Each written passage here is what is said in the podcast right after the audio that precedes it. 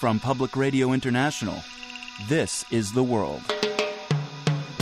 A co production of the BBC World Service, PRI, and WGBH Boston.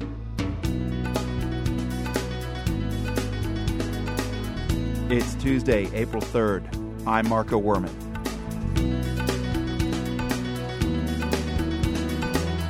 The U.S. puts a $10 million bounty on the head of a Pakistani terror suspect one expert says Washington is stepping up its counterterrorism campaign in the region. This very public announcement puts the Pakistanis on the spot and forces them to actually either come clean or to continue to play this game of collaborating with dangerous groups. Also today, bin Laden's widows may soon be going home to Yemen and Saudi Arabia, plus no peace talks yet between Colombia's government and the FARC.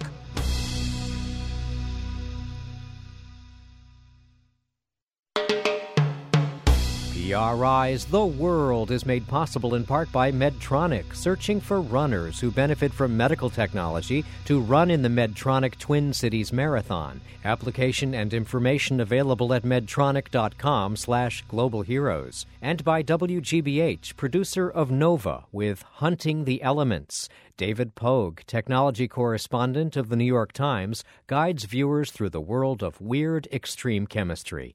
Wednesday, April 4th at 9, 8 Central on PBS. I'm Marco Werman. This is The World. The United States is now offering a $10 million bounty for a man that many Americans probably have never heard of. His name is Hafiz Mohammed Saeed, and he's the founder of a Pakistani militant group, Lashkar-e-Taiba. At this point, there's only one other figure on the State Department's most wanted list who would command a larger reward. That's Al Qaeda's current leader, Ayman al Zawahiri. Brian Katulis is a senior fellow at the Center for American Progress in Washington. Brian, first of all, who is Hafiz Mohammed Saeed? He is the leader of a charity organization called Jamaat Dawa. And this charity organization is broadly uh, viewed to be a cover organization for one of the most dangerous terrorist groups, Lashkar-e-Taiba. This is a terrorist group that is Islamist.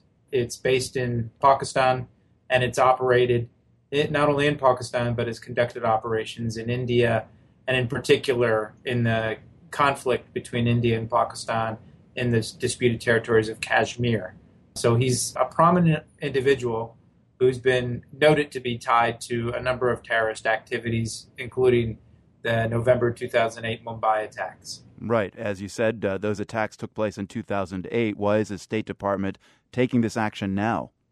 I think they've tried through many means over the last three years, the Obama administration has tried to get Pakistani authorities to take this individual and its organizations and the threats it represents more seriously, and they've got no for an answer. So I think publicly announcing uh, this reward at this time, I think is a very important signal at a time when the United States and Pakistan are essentially renegotiating the relationship it's had over the last couple of years. And I think it's sending this message of saying to the Pakistani leaders that we're willing to renegotiate our relationship, but there are certain things that we're not going to negotiate, and that's your harboring of terrorist individuals like Hafiz Saeed. And as for India, where those attacks took place in 2008 in Mumbai, how has India reacted? Is this something they'd been anticipating from the U.S.? Well, this is something they've been calling on the United States to do for a while. As we mentioned, Lashkar-e-Taiba known in short as LET, has threatened India and killed hundreds of Indians in a series of attacks. So I think this was announced, and India responded quite positively, saying, "Look, finally, you know, the United States is taking another step to try to send this message to the Pakistani security establishment, especially the Inter-Services Intelligence, the main intelligence organization that has been alleged to have ties and offered support to this group." So Saeed lives openly in Pakistan, but as we're about to hear from another reporter, there are so many questions about uh, Osama bin Laden and how he was able to uh, reside unimpeded in Pakistan for more than a decade. Will there be more pressure to track down Saeed, or is the stage set for another Navy SEAL team to go in and get him? I doubt uh, a Navy SEAL team can go in and get him. He's in mostly lives in the eastern city of Lahore. It's a much more difficult operation. What I see this announcement by the Obama administration as is the next step in a very aggressive and multifaceted counterterrorism campaign in Pakistan. It's a campaign that I think comes after several years of not so benign neglect of the terrorist threats that were existing in Pakistan. And the Obama administration has used drone strikes, it's used things like the assault on the bin Laden compound last May. It's placed more intelligence operatives on the ground, and now it's trying to use the power of diplomacy and publicly naming individuals like this to try to put pressure on the Pakistani authorities to deal with this threat. How will the Pakistani authorities respond to that? Because relations between the U.S. and Pakistan right now are not so good. Yeah, they're at an all-time low. I suspect that the initial reactions won't be positive, but the simple case can be made here that this is an individual that has close ties to people who have killed others in terror attacks. And I think this very public announcement puts the Pakistanis on the spot and forces them to actually either come clean or to continue to play this game of collaborating with dangerous groups like Lashkar-e-Taiba. Brian Katulis at the Center for American Progress. Thanks very much indeed. Great, thank you. Osama bin Laden also had a U.S. bounty on his head, but the $25 million were not paid out after U.S. Navy SEALs tracked down and killed the Al Qaeda leader in Pakistan last year. His three wives and two adult daughters, who were in the Abbottabad compound with bin Laden, ended up in Pakistani custody after the raid. They've been under house arrest since then. Yesterday, a Pakistani court ordered that they be deported to their home countries, Yemen and Saudi Arabia, by April 15. Declan Walsh is the New York Times Pakistan correspondent. He joins us from Islamabad. How surprising is it, Declan, that Pakistani authorities say that they will deport these women rather than continue to hold on to them? You know, the whole thing is quite puzzling. Just a month ago, we had indications from the Pakistani authorities that they were going to deport these women immediately to their countries. Then all of a sudden, there was this effort to prosecute them. Under the laws here, they would have potentially faced up to five years in prison. Instead, in the end, the court was quite lenient. And it, it really just raises questions that have come up through their testimony about you know, how they managed to stay with bin Laden on the run all those years. And secondly, it raises questions about what further they might have to add about the movements of Osama bin Laden, about the workings of Al Qaeda here in Pakistan before the Americans uh, caught up with them last May. Right, because you'd think that Osama bin Laden's three wives and two adult daughters, they'd be considered associates of uh, bin Laden at the highest level and therefore an important source of intelligence. Well, it's not clear whether they would be considered as terrorist associates as such. It's, uh, we really don't know whether they played any active role in the workings of Al Qaeda. But what we do know is that these are people who would be intimately aware of his movements pretty much over the entire 10 year period when bin Laden was on the run, very much a fugitive from pretty much all of the intelligent, major intelligence agency of the Western world at the very least. And they would have the answers to a lot of these questions questions that you know we in the West have been puzzling over all of this time about how did Bin Laden manage to evade the CIA and other authorities? You know, where was he hiding? And most particularly here in Pakistan, the question, of course, is who was hiding him. Mm. So they certainly have some very sensitive information in their possession and a lot of speculation about why they were being prosecuted centered on that idea that maybe people wanted to you know keep control of them in order to control what information they'd be able to give the outside world. What's been the reaction in Pakistan to this outcome, this deportation? It's been fairly uh, low key, to be honest. Pakistanis are concentrated on other things at the moment. There is a parliamentary debate that's ongoing, which is about the broader relationship with the US. So the bin Laden wives have been uh, in the background, but it still raises a lot of uncomfortable questions, particularly for Pakistani intelligence, about how they managed to stay at large in Pakistan for so many years. And it raises questions about just who exactly was helping them. Yeah, good question. I mean, after the U.S. raid on the bin Laden compound, uh, just one question that stands out uh, whose jurisdiction have these people been under, and who has been behind the decisions about what to charge them with? Well, in the very beginning, this was all extremely cloudy. Uh, these women just disappeared into the custody of Pakistani intelligence.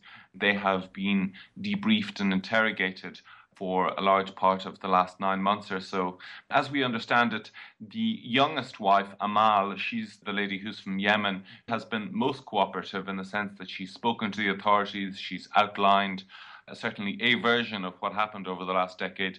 But the other two wives, both of whom are from Saudi Arabia, have apparently been much less cooperative. They've told the investigators next to nothing, as far as we know. And all three wives have I think, briefly certainly been interrogated or spoken with American investigators, but I think because relations with Pakistan have been so poor for most of that time, the Americans have to some degree relied on second hand accounts that they have gotten through Pakistani intelligence. Now, Declan, some of our listeners may recall that there was a second helicopter in last year's raid on the bin Laden compound. That helicopter crashed. Is it known whether the U.S. was hoping to use that chopper to transport the bin Laden family somewhere? It's really not clear. In fact, there were at least three helicopters involved in the operation on Pakistani soil. You had two helicopters at the bin Laden site. You had a third helicopter that was waiting at a mountain location as a backup in case something went wrong with one of the first two, which of course is, is what happened. Um, we just don't have enough information at the moment to know exactly what the intentions were toward the wives. After bin Laden was killed, the US forces left with his body, but they left behind notably his wife. One of his wives, the youngest one, Amal, was wounded, but the Americans notably did not choose to take her with them. In fact, obviously, they didn't take anybody with them, they only took bin Laden's body. And they left her behind, and they were discovered some hours later by the Pakistani intelligence when they came upon the scene. What about the underage children of these women who are also in custody? Uh, Osama bin Laden's Yemeni wife, you mentioned Amal Fateh, had two sons with uh, Osama bin Laden who are now about eight and six years old. You'd think that Al Qaeda followers might rally behind bin Laden's sons at some point in the future. Will, will anyone be keeping track of them or will they just disappear now? Well, one of the sons who was present in the house, his name was Khalid, and he was 20 years old. He was killed by the advancing American forces. His older children, his older surviving children from that raid, are both women. Both of those have been charged under these recent charges and will be deported in the next couple of weeks. So, most of the other children, it seems, are minors. One of the very interesting things that came out of Amal Fateh's account to uh, Pakistani officials, which surfaced last week, was that she said that she had actually, in fact, given birth to four children two while they were hiding in a place called Haripur, and two while they were living in that house in Abbottabad. For the first two children, she said that she delivered those babies while she was at a government hospital in Haripur. By her account, she only stayed in the hospital for two to three hours on each occasion, presumably so that she wouldn't attract attention. But again, it raises these very uncomfortable questions for the Pakistani authorities about how these people who obviously were not from Pakistan, how they managed to avoid even arousing the suspicions of local officials or the authorities in these towns where they were living. And what about Saudi Arabia and Yemen? Do, do they want these people back? Well, the government of Yemen has been very clear that it does want Amal Fateh back. Uh, the Saudis have been a little bit more ambiguous, but there have been some suggestions that the Saudi authorities have, at the very least, been prepared to issue travel documents that would enable these other two wives to travel back to their home country. But what would happen to them subsequent to that is really just not clear right now. What what sense do you have of the reaction among the U.S. intelligence community to the news that Pakistan plans to deport these people, Declan? D- didn't the U.S. want access to Bin Laden's wives? Well, the US does want access to bin Laden's wives, but I think there are two issues. One is the deportation of these women wouldn't necessarily hurt. In fact, it may enhance America's chance of speaking with them because, of course, the governments of both Yemen and Saudi Arabia have quite close relations to the US. In fact, arguably to some degree, closer relations than they do with Pakistan at the moment. And then, secondly, there is an issue of whether these women themselves would be willing to speak to Americans in this country or indeed in any other one. Declan Walsh, the New York Times Pakistan correspondent, speaking with us from Islamabad. Thank you very much, Declan. My pleasure. Still to come on the program, the mysterious appeal of a diamond encrusted skull on the world from PRI. The World is brought to you by PRI with help from the Medtronic Foundation, helping inspire the next generation of healthcare innovators through Science Matters, a hands on science guide for the entire family. Science Matters, available to classrooms and families at medtronicfoundation.org. I'm Marco Werman. This is The World. Some good news now. In Colombia, 10 former hostages are reunited with their families today. Each had been held for more than a decade by the FARC rebel group. The 10 soldiers and policemen were released yesterday, and the FARC has announced that it's getting out of the kidnapping business. But the rebels are still believed to be holding hundreds of civilian hostages. Reporter John Otis in the capital, Bogota, says the reunions were pretty emotional when you have a loved one that's lost in the jungle for that long, it's almost uh, it's almost worse than they're being dead because they're both alive and dead at the same time. You know they're alive, but you're worrying about them, and you never know if you're going to see them again. And when these guys uh, finally returned home after 12, 14 years. Uh, some of them didn't even even recognize their loved ones. There was a little, there was a, a youngster named uh, Jonathan who said, my father didn't even recognize me. Uh, his father was Sergeant Robinson Salcedo, who had been held for 14 years. Why were these uh, soldiers and police being held? Well, Marco, the, the FARC had a policy to capture government troops and also politicians. And what they wanted to do was swap them, put pressure on the government to release FARC prisoners that were being held in Colombian jails.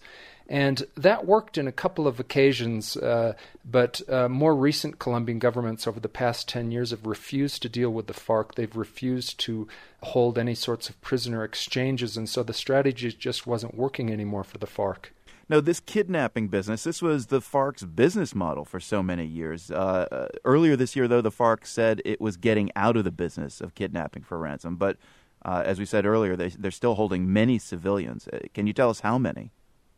Well, Marco, we don't really know. Um, some estimates uh, put the figure in the hundreds, but the FARC has simply never accounted for many of the civilians they've kidnapped over the years, and it's assumed that many of them are dead.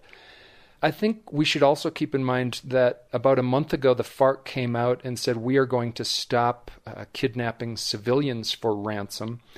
But the FARC is also heavily involved in drug trafficking and they're also very heavily involved in extortion schemes. And so a lot of people believe that the FARC is this is just a cynical move by the FARC to get a little good publicity, but they're going to keep drug trafficking and keep uh, extorting businesses and making money in other forms. It's really a lot of it's it's a big hassle to hold on to prisoners out in the jungle for them. They have to dedicate a lot of time and a lot of uh, guerrilla guards to guard these people. They have to shuttle them around the jungle uh, when the army is coming after them. So holding hostages really is a big hassle, and I think the FARC is finding easier ways to make money. You know, John, it seemed like not so long ago the FARC was all powerful. Why are they now seemingly on the back foot? They can still cause a lot of trouble, but they are a lot weaker than they were 10 or 15 years ago. Back then, the FARC had about 15,000 fighters and there was a lot of fear that they might take over the country. Today, thanks to a U.S. backed military offensive that, that took about 10 years, all that has really hurt the FARC very badly. They've now got perhaps six or 7,000 fighters, and they've been pushed back into more remote areas of the country. That makes them less of a threat and it makes it harder for them to hold on to hostages, which is one of the reasons that we've seen these releases. Reporter John Otis speaking with us from the Colombian capital, Bogota. Thank you, John. Thanks very much, Marco. It's been more than 30 years since reggae icon Bob Marley died. The passage of time hasn't diminished his appeal, and there's still room for another documentary on Marley's life. Unlike earlier films and biographies, though, this one was authorized by Marley's family. BBC arts correspondent Rebecca Jones has more. His songs still sell in their thousands. His image adorns t shirts and posters around the world. Get up, stand up, stand up for your right. His Facebook page has nearly 40 million fans. A testament to the enduring fascination with the music and message of Bob Marley. Don't give up the fight. Preacher man, don't tell now, for the first time, Bob Marley's family has authorised a documentary about the singer's life, legacy, and global impact. His daughter Cedella explains why. I've never really watched any documentary to do with my dad, just because it's never really been dad telling his own experience. It was always somebody else. Do you feel you understand your father better now? We have gained something from this documentary. We, as the children of Bob Marley, learned something else about our father that we didn't know before. Like, I didn't know Daddy had a stroke. Wow, you know, how, how was this kept from us for 30 years? The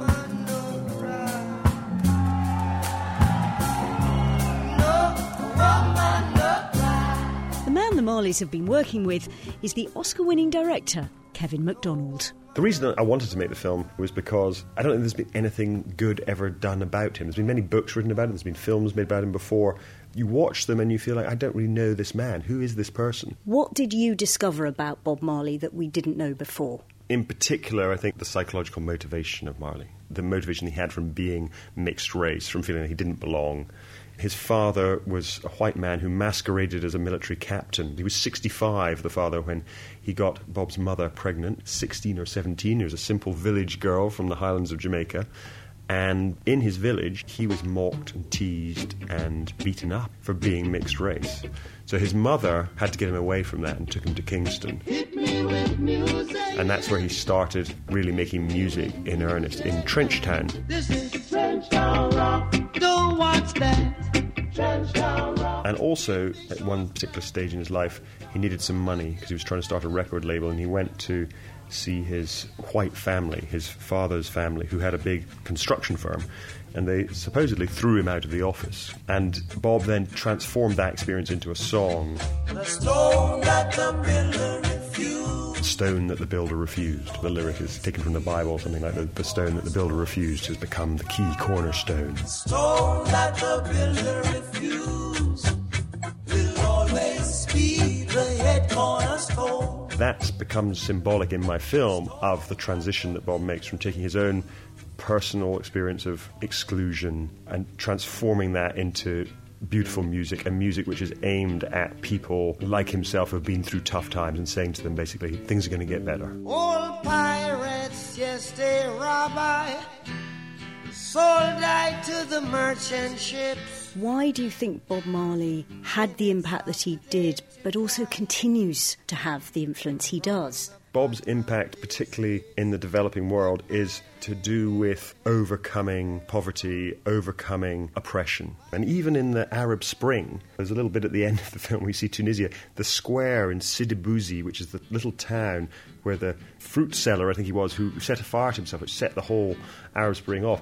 In that square, on the wall, somebody has graffitied, Get up, stand up, stand up for your rights. That is kind of extraordinary. You don't get that with the Beatles or the Rolling Stones, do you? All I ever had. Redemption songs. These songs of freedom. Songs of freedom. The documentary Marley will be in U.S. release on April 20th.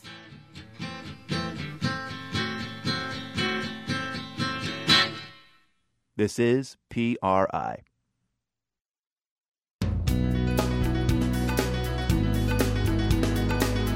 I'm Marco Werman. Ahead, George Orwell's Animal Farm was a big hit in 1946 among an unexpected group, Ukrainian refugees. Definitely, this book made a splash. I would say we were the first Orwell fans. Plus, a French scientist who's collecting seawater from all over the globe, coming up on The World. PRI's The World is made possible in part by Medtronic, searching for runners who benefit from medical technology to run in the Medtronic Twin Cities Marathon. Application and information available at medtronic.com slash global heroes. I'm Marco Werman, and this is The World, a co production of the BBC World Service, PRI, and WGBH Boston. George Orwell's classic, 1984, is set to be made into a Hollywood movie again. It's probably Orwell's best known book, but it's Animal Farm that made him famous. Orwell published the novel in 1945 to expose what he called the Soviet myth, and he angered many of his friends on the left with his allegory about Stalin and the Russian Revolution. But Animal Farm became an instant classic with an unexpected group of readers Ukrainian refugees from the Soviet Union. Bridget McCarthy has a story. When Vitaly Keis was a kid, he spent six years in a displaced persons camp for Ukrainians right after World War II. The camp was on a former military base in West Germany. One day, his teacher recommended a brand new book by the British writer George Orwell, Animal Farm. So he read it. This was in Ukrainian, not in English. Keis had picked up a translation of Orwell's novel at the camp commissary. Several thousand copies had been printed by hand at another Ukrainian DP camp. From what I understand, it was the first translation in any foreign language. This was in 1947. Keis vaguely remembers discussing the book with his mother, who read it too. You have to understand this was many, many years. I'm 76. But definitely, this book made a splash. In fact, Animal Farm was required reading in some DP camps. After the war, there were nearly 3 million Ukrainian refugees in Western Europe. Most, like Keis's family, came from the Soviet Union. I would say we were the first Orwell fans. because Orwell's story described what they'd lived through from the idealism of the Russian Revolution to Stalin's forced collectivization, famine, and mass arrests. This is right after World War II and was very fresh in memory. My family, one fifth of my family was exiled to Siberia. We never found any trace of them. Andrea Chalupa is Vitaly Keis's niece.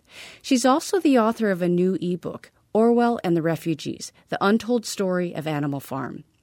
She says a young Ukrainian scholar named Ihor Shevchenko wrote to Orwell in 1946, right after reading Animal Farm in English. Here's what he wrote I would love to translate this. The message of your book resonates with me. And I translate it out loud to Ukrainian refugees here, and they love it. And we want to make copies and give it out to people. Orwell was delighted. He refused any royalties and even agreed to write a preface for the Ukrainian edition. And it remains the most detailed and personal description of how he came to write the book that made him world famous. I am aware that I write for readers about whom I know nothing, but also that they too have probably never had the slightest opportunity to know anything about me, Orwell began. He's basically said, Please allow me to introduce myself and humbly tell you how I feel about your government and the events that you recognize in Animal Farm. Orwell told his Ukrainian readers that he was a socialist, more out of sympathy for the plight of the working poor than out of any theoretical fondness for a centrally planned economy. He then explained how, in 1936, after the outbreak of the Spanish Civil War, he went to fight with the communists against the fascists. He didn't realize there were warring factions among the communists, and that he had, more or less by accident, joined a communist militia that wasn't controlled by Moscow. And he goes on to tell the story in the preface of being in Spain on the front lines, of almost being killed, of being with his wife and, and running for their lives from the Stalinists, and how that opened his eyes to, for the first time, the horror of Stalin. Orwell said he wrote Animal Farm so that people in Western Europe would see the Soviet regime for what it really was. In my opinion, nothing has contributed so much to the corruption of the original idea of socialism as the belief that Russia is a socialist country and that every act of its rulers must be excused, if not imitated, Orwell wrote. So Orwell was very moved to, like, that's not socialism, everybody. Stop just blindly supporting it. The Russian Revolution, that spirit is over, it's dead. Stalin's killed it. In 1945, Stalin demanded the repatriation of all Soviet refugees in Western Europe. Most of the Ukrainians were rounded up from DP camps and sent back to the Soviet Union, with help from British and American authorities. Vitaly Keis's family escaped repatriation. They moved to the United States in 1951 when Keis was a teenager. He later became a professor of comparative literature and writing at Rutgers University. A couple of years ago, his niece Andrea came over for dinner. Even though she'd been working on a project about Ukrainian and Soviet history, she'd only just learned about the Ukrainian edition of Animal Farm. And over dinner, which was, of course, borscht and vareniki and stuffed cabbage, I was telling them what I'd been up to and about Orwell and the refugees and, the, and Animal Farm. And my uncle just looks at me. He's like, Oh, yeah, I have a copy of that book. It was his copy of Animal Farm from the DP camp. He'd kept it all these years. He then gave it to his niece as a gift. Andrea Chalupa keeps it in a glass case at her parents' house. The cover shows a large, menacing pig leaning against a fence, clutching a whip. Boxer, the story's long suffering workhorse, is in the background, pulling a heavy wagon up a hill. For the world, I'm Bridget McCarthy. George Orwell, like any writer or artist, had his critics too. Nothing on the scale of Damien Hirst, though. Hirst is one of Britain's best known and richest living artists. He's also the constant target of fierce critics who question whether what he does is art. Well, Damien Hirst opens his first major retrospective in London this week at the Tate Modern Gallery. The exhibit includes 70 of his works, including classics like The Physical Impossibility of Death in the Mind of Someone Living in which a shark is suspended in formaldehyde. Also, a work called For the Love of God, a life size platinum cast of an 18th century skull encrusted with more than 8,000 diamonds. The BBC's Will Gompertz has seen the exhibit and met with the artist. Will, why does Damien Hirst evoke such a strong reaction? I think it is about money. They just people can't grasp how that he he can get other people to make his works of art. He gets assistants to make these works of art, and then go and sell them for millions of pounds. Uh, he is, as you say, one of the world's richest artists, if not the world's richest artist. And people just can't equate that with what they see as art, which isn't that significant. That's the problem. I'm noticing that he sold one piece of his work through uh, Sotheby's uh, in 2008 for 111 million pounds. Why is his work so expensive? He did something which hasn't really been done before, which he made a whole host of work, over 200 different works, which he took down to Sotheby's in London on one night in September in 2008. And he put them under their hammer and they sold for over a hundred million pounds. Now that has never happened before. What makes it bizarre was on the very same day as that work was selling for so much money, on the other side of the Atlantic in America, Lehman Brothers was going bust. Right. So I have to ask you, in this time of austerity and growing disgust with indulgence, what do museum goers gain from seeing, as critics have called Hirst, an enfant terrible, kind of having fun with diamonds and dead sharks? Damien Hirst is a good artist, and he's making works of art which somehow, the way he constructs them, they're sort of minimalist in a way that they're very austere that connect with the general public when they see them. They create an emotional response, whether people like them or hate them. And that is the sign of a good artist. And he has made, I would have said, four or five works of art which are absolutely stellar, which any collection in the world would want to would want to own. What was the most charged emotional re- response you got from seeing his work at the Tate Modern, Will? He made a work in the mid 90s when he was only in his mid 20s called A Thousand Years. And it's a look at the life cycle, really. It's a great big glass box in which there is a cow's head, some sugar, some water, and some flies. And the flies feed off the cow's head. Uh, there's an electronic insect device which kills insects, you like you see in butchers. It's called Insectocutor.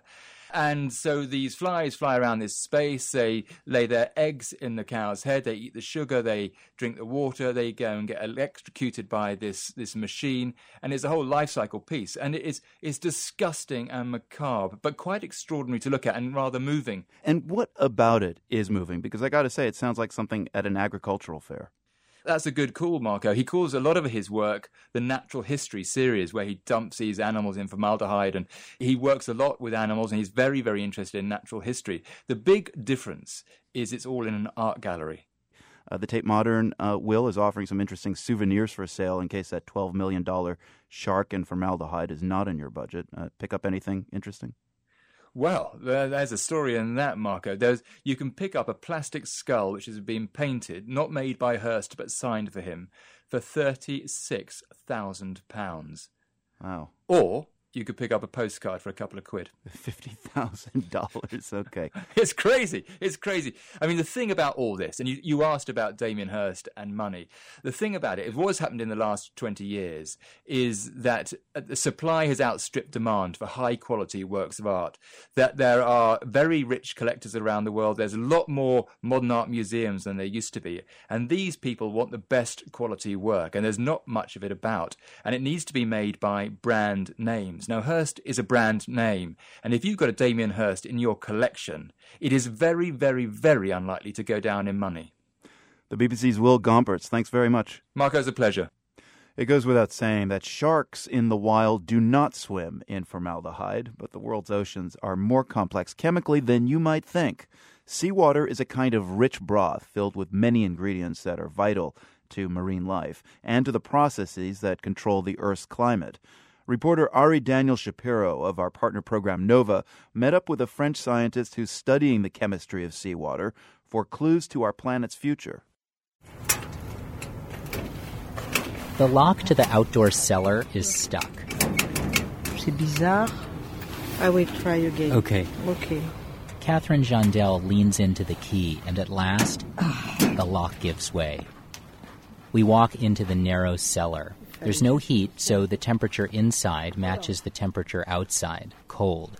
Jeandel secures her turquoise scarf and admires the bottles of liquid lining the walls. And so, what, what do you call this place? Ah, that's our cave. Your You cave. it's like wine.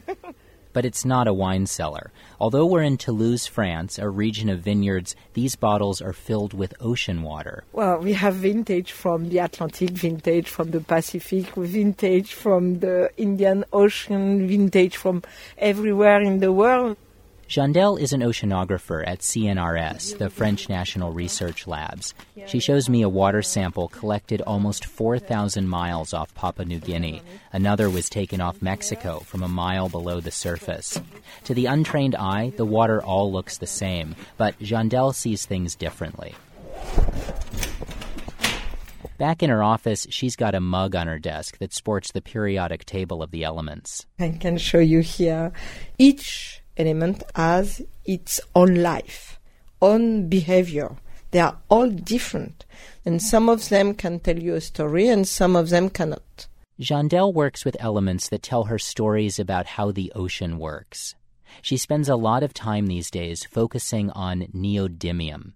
It's a silvery metal, number 60 on the periodic table, and it offers Jeandel clues to where ocean water's been and how it got there.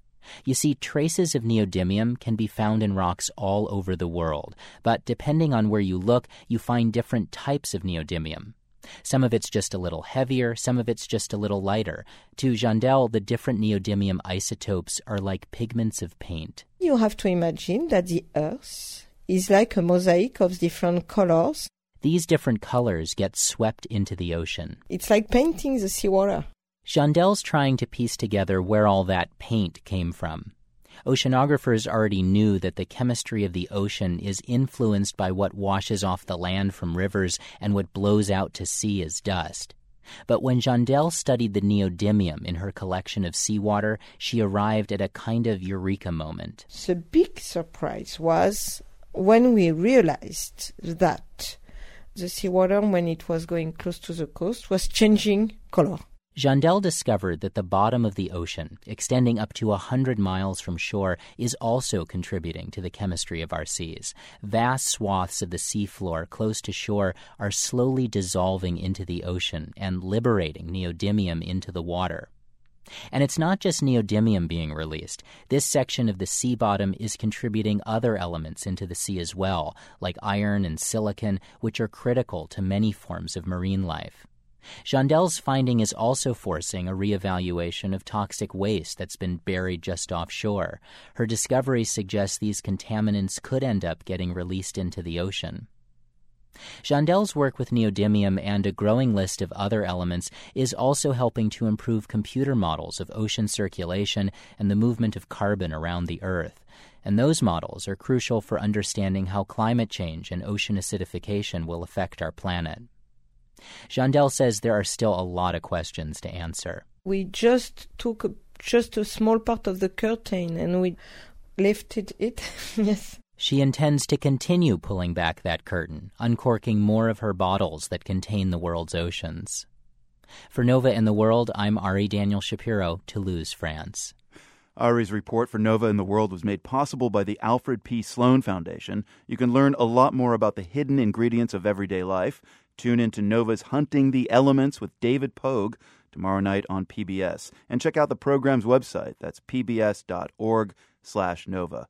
Now, for today's GeoQuiz, we return to the scene of a military coup that took place in West Africa.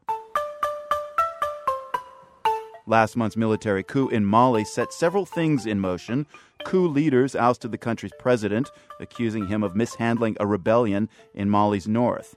Neighboring countries want to return to democracy, and they've now decided to impose a trade embargo. That could mean chaos in Mali because the country imports all its fuel. Meanwhile, the rebels in the north have seized one of Mali's major cities. This, south, this thousand year old city is a World Heritage Site. It was once a center of Islamic learning with enough libraries to hold 700,000 ancient manuscripts.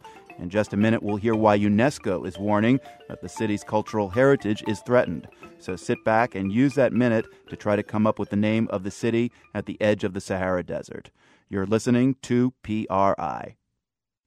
I'm Marco Werman. This is The World. Rebels in northern Mali took control of several key cities over the weekend. They include Timbuktu, the answer to our GeoQuiz today. The rebel gains took place in spite of a military coup last month. Coup leaders said Mali's president had mishandled the rebellion in the north. The seizure of historic Timbuktu has tripped alarms. The head of UNESCO today warned that the thousand year old heritage of Timbuktu may be threatened. Lydia Syson is an author and expert on Mali. What is at stake is the incredibly rich collection of manuscripts that reside in Timbuktu, and many of which date back to the 15th century and earlier. And this is the highest concentration of manuscript collections, both public and private, in, in the whole of West Africa. There are over 60 private libraries. It can be anything from small fragments of paper to huge books and treatises on primary texts of Islam, canonical works of Islamic law and science, including astronomy, mathematics, and grammar, but also original works of poetry, commentaries, historical chronicles, letters, commercial contracts, and these are, these are very, very fragile ancient documents that obviously really need to be preserved and are also very valuable. Today, Timbuktu is this kind of dusty desert outpost near the Niger River, but centuries ago was thriving, and most especially uh, with caravans of merchants trading in salt, gold, and ivory and slaves. It was also kind of a university town, wasn't it? That's right. And in fact, um, when Leo Africanus, the North African traveller who really brought the news of Timbuktu to the European world in the 16th century after he was captured by pirates and, and taken to the Pope, and his description of Africa was, was published in Italian first and then translated into all sorts of European languages and went right round the world for several hundred years in different forms what he emphasized was that it wasn't just about the gold and the salt and the slaves, but the most valuable item in Timbuktu were its books. The intellectuals were really the guardians of the, of the city's character. What was it, do you think, about Timbuktu that so kind of captured Europeans' ideas of you know West Africa and this kind of mysterious city?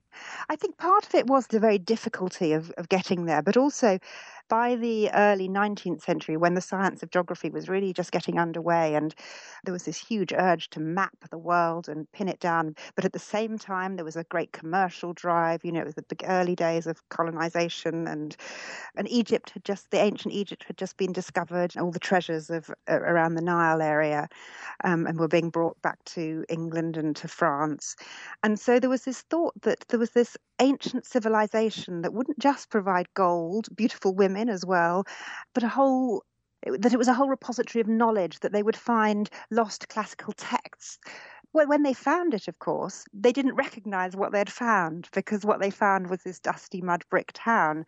Um, and they thought they'd just been mistaken for the most part because they didn't realize that the treasures were the written treasures. And so many of these, of course, were hidden and inaccessible to um, non Arabic speakers. But I think a lot of it is is just this desire of human beings to have a place that's mysterious and distant and and unreachable. And there was almost a disappointment when it was found, and that was the point at which Timbuktu, the Timbuktu of the maps, took flight into this imaginary zone and took flight into the imagination in such a way that so many people today don't even know that it's real. So, so it occupies this very strange place that's sort of somewhere between um, Shangri La and El Dorado, which of course are imaginary places, and yet also has a, the, something of the imaginative mystique of Paris and Rome or or Babylon. Um, so it's a very interesting place that has all sorts of different resonances. Dr. Lydia Syson, an expert on Mali history and culture. Thanks very much for speaking with us. Pleasure. Some people in Mali were already struggling before last month's coup d'etat. That's because a major food crisis caused by drought is affecting millions of people in the Sahel region of West Africa. That includes some of the poorest parts of Mali, but also other nations in the region. Senegalese musician Baaba Maal works with the aid group Oxfam as a goodwill ambassador of sorts. He traveled to the nation of Mauritania for a first hand look at the crisis, and he joins us now from London. Uh, Baaba Maal, it's a large area we're talking about, the Sahel in West Africa. Uh, 12 million people uh, stretch across this region from uh, Mauritania in the far west of West Africa all the way into uh, really Sudan. Now, as we said, you traveled to Mauritania. It's a country most of us know very little about. What was it like? Very dry, and I was so surprised that um, even myself, I didn't know the reality of the living of these people. I went to see the Alima, a woman, with uh, all her children, with the husband is far away, trying to find new opportunities, leaving no food, no water, no education for the children, no hygiene. If any rain start to happen with everything that comes with it, I think he that family would be really exposed to any kind of danger. And so, this woman, Alima, whom you met, I mean, what kind of things was she asking for? What kind of help? Food. Food. Simple she was that. asking for food because I said, uh, Are your children going to school? She said, I'm not focused on that. The only thing I want to have is to something to feed my children. Baaba Maal, you're a Senegalese musician who never left Senegal. Uh, you remain there, you live there, touring obviously a lot outside of the country to, to make a living. But does it frustrate you to see, as you travel, how much of the world progresses, and yet in your part of the world, uh, in West Africa, in the Sahel, the quality of life somehow remains bleak for so many people? People just want to be living in the land of their ancestors and and they are very well organized because one of the villages I went to visit I see the group of women down there who know exactly how to be together, how to focus on uh, what they want to achieve. And the only thing missing is the support to be able to get the water from the river to irrigate and to do a good agriculture and to sell that or to use that for to, to feed their families. Now, since the Sahel runs through uh, Senegal and Mali as well as Mauritania, I'm just wondering how the new government of Macky Sall in your country Senegal, but also the, the new soldier leaders, the coup makers in, in Mali, a, a, country that may face a, an embargo and, and, lack of supplies. Uh, what are they going to do? Some months ago, I, I didn't know that this uh, food crisis was coming. I was in the States. And then when I came back, I was organizing a festival called the Blues of the River. And I'd make a statement on in the opening ceremony of the festival. I said, yes, we are going into election in Senegal. Everyone who's going to be in power, in charge of the country, should know that for the next three years, he have to lead us to down there to fight against poverty. So I'm so happy to see that uh, Senegalese people went on the top of all their differences and uh, had uh, at least a lesson of democracy. But uh, we are all connected together. We are connected to Mauritania. We are connected to Malian people. We are connected to the rest people of the, the Sahel. And we have to be together to think about how to project ourselves in the future together also. Senegalese singer and songwriter Baaba Maal has the last word on our program today. From the Nan and Bill Harris studios at WGBH, I'm Marco Werman. We'll be back tomorrow.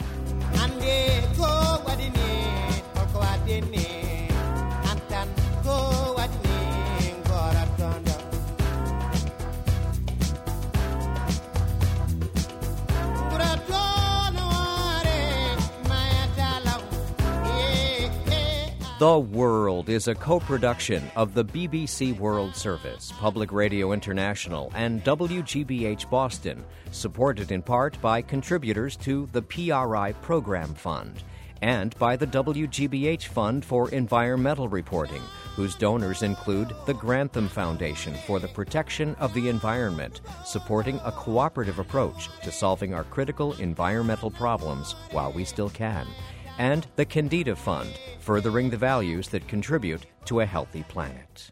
PRI, Public Radio International.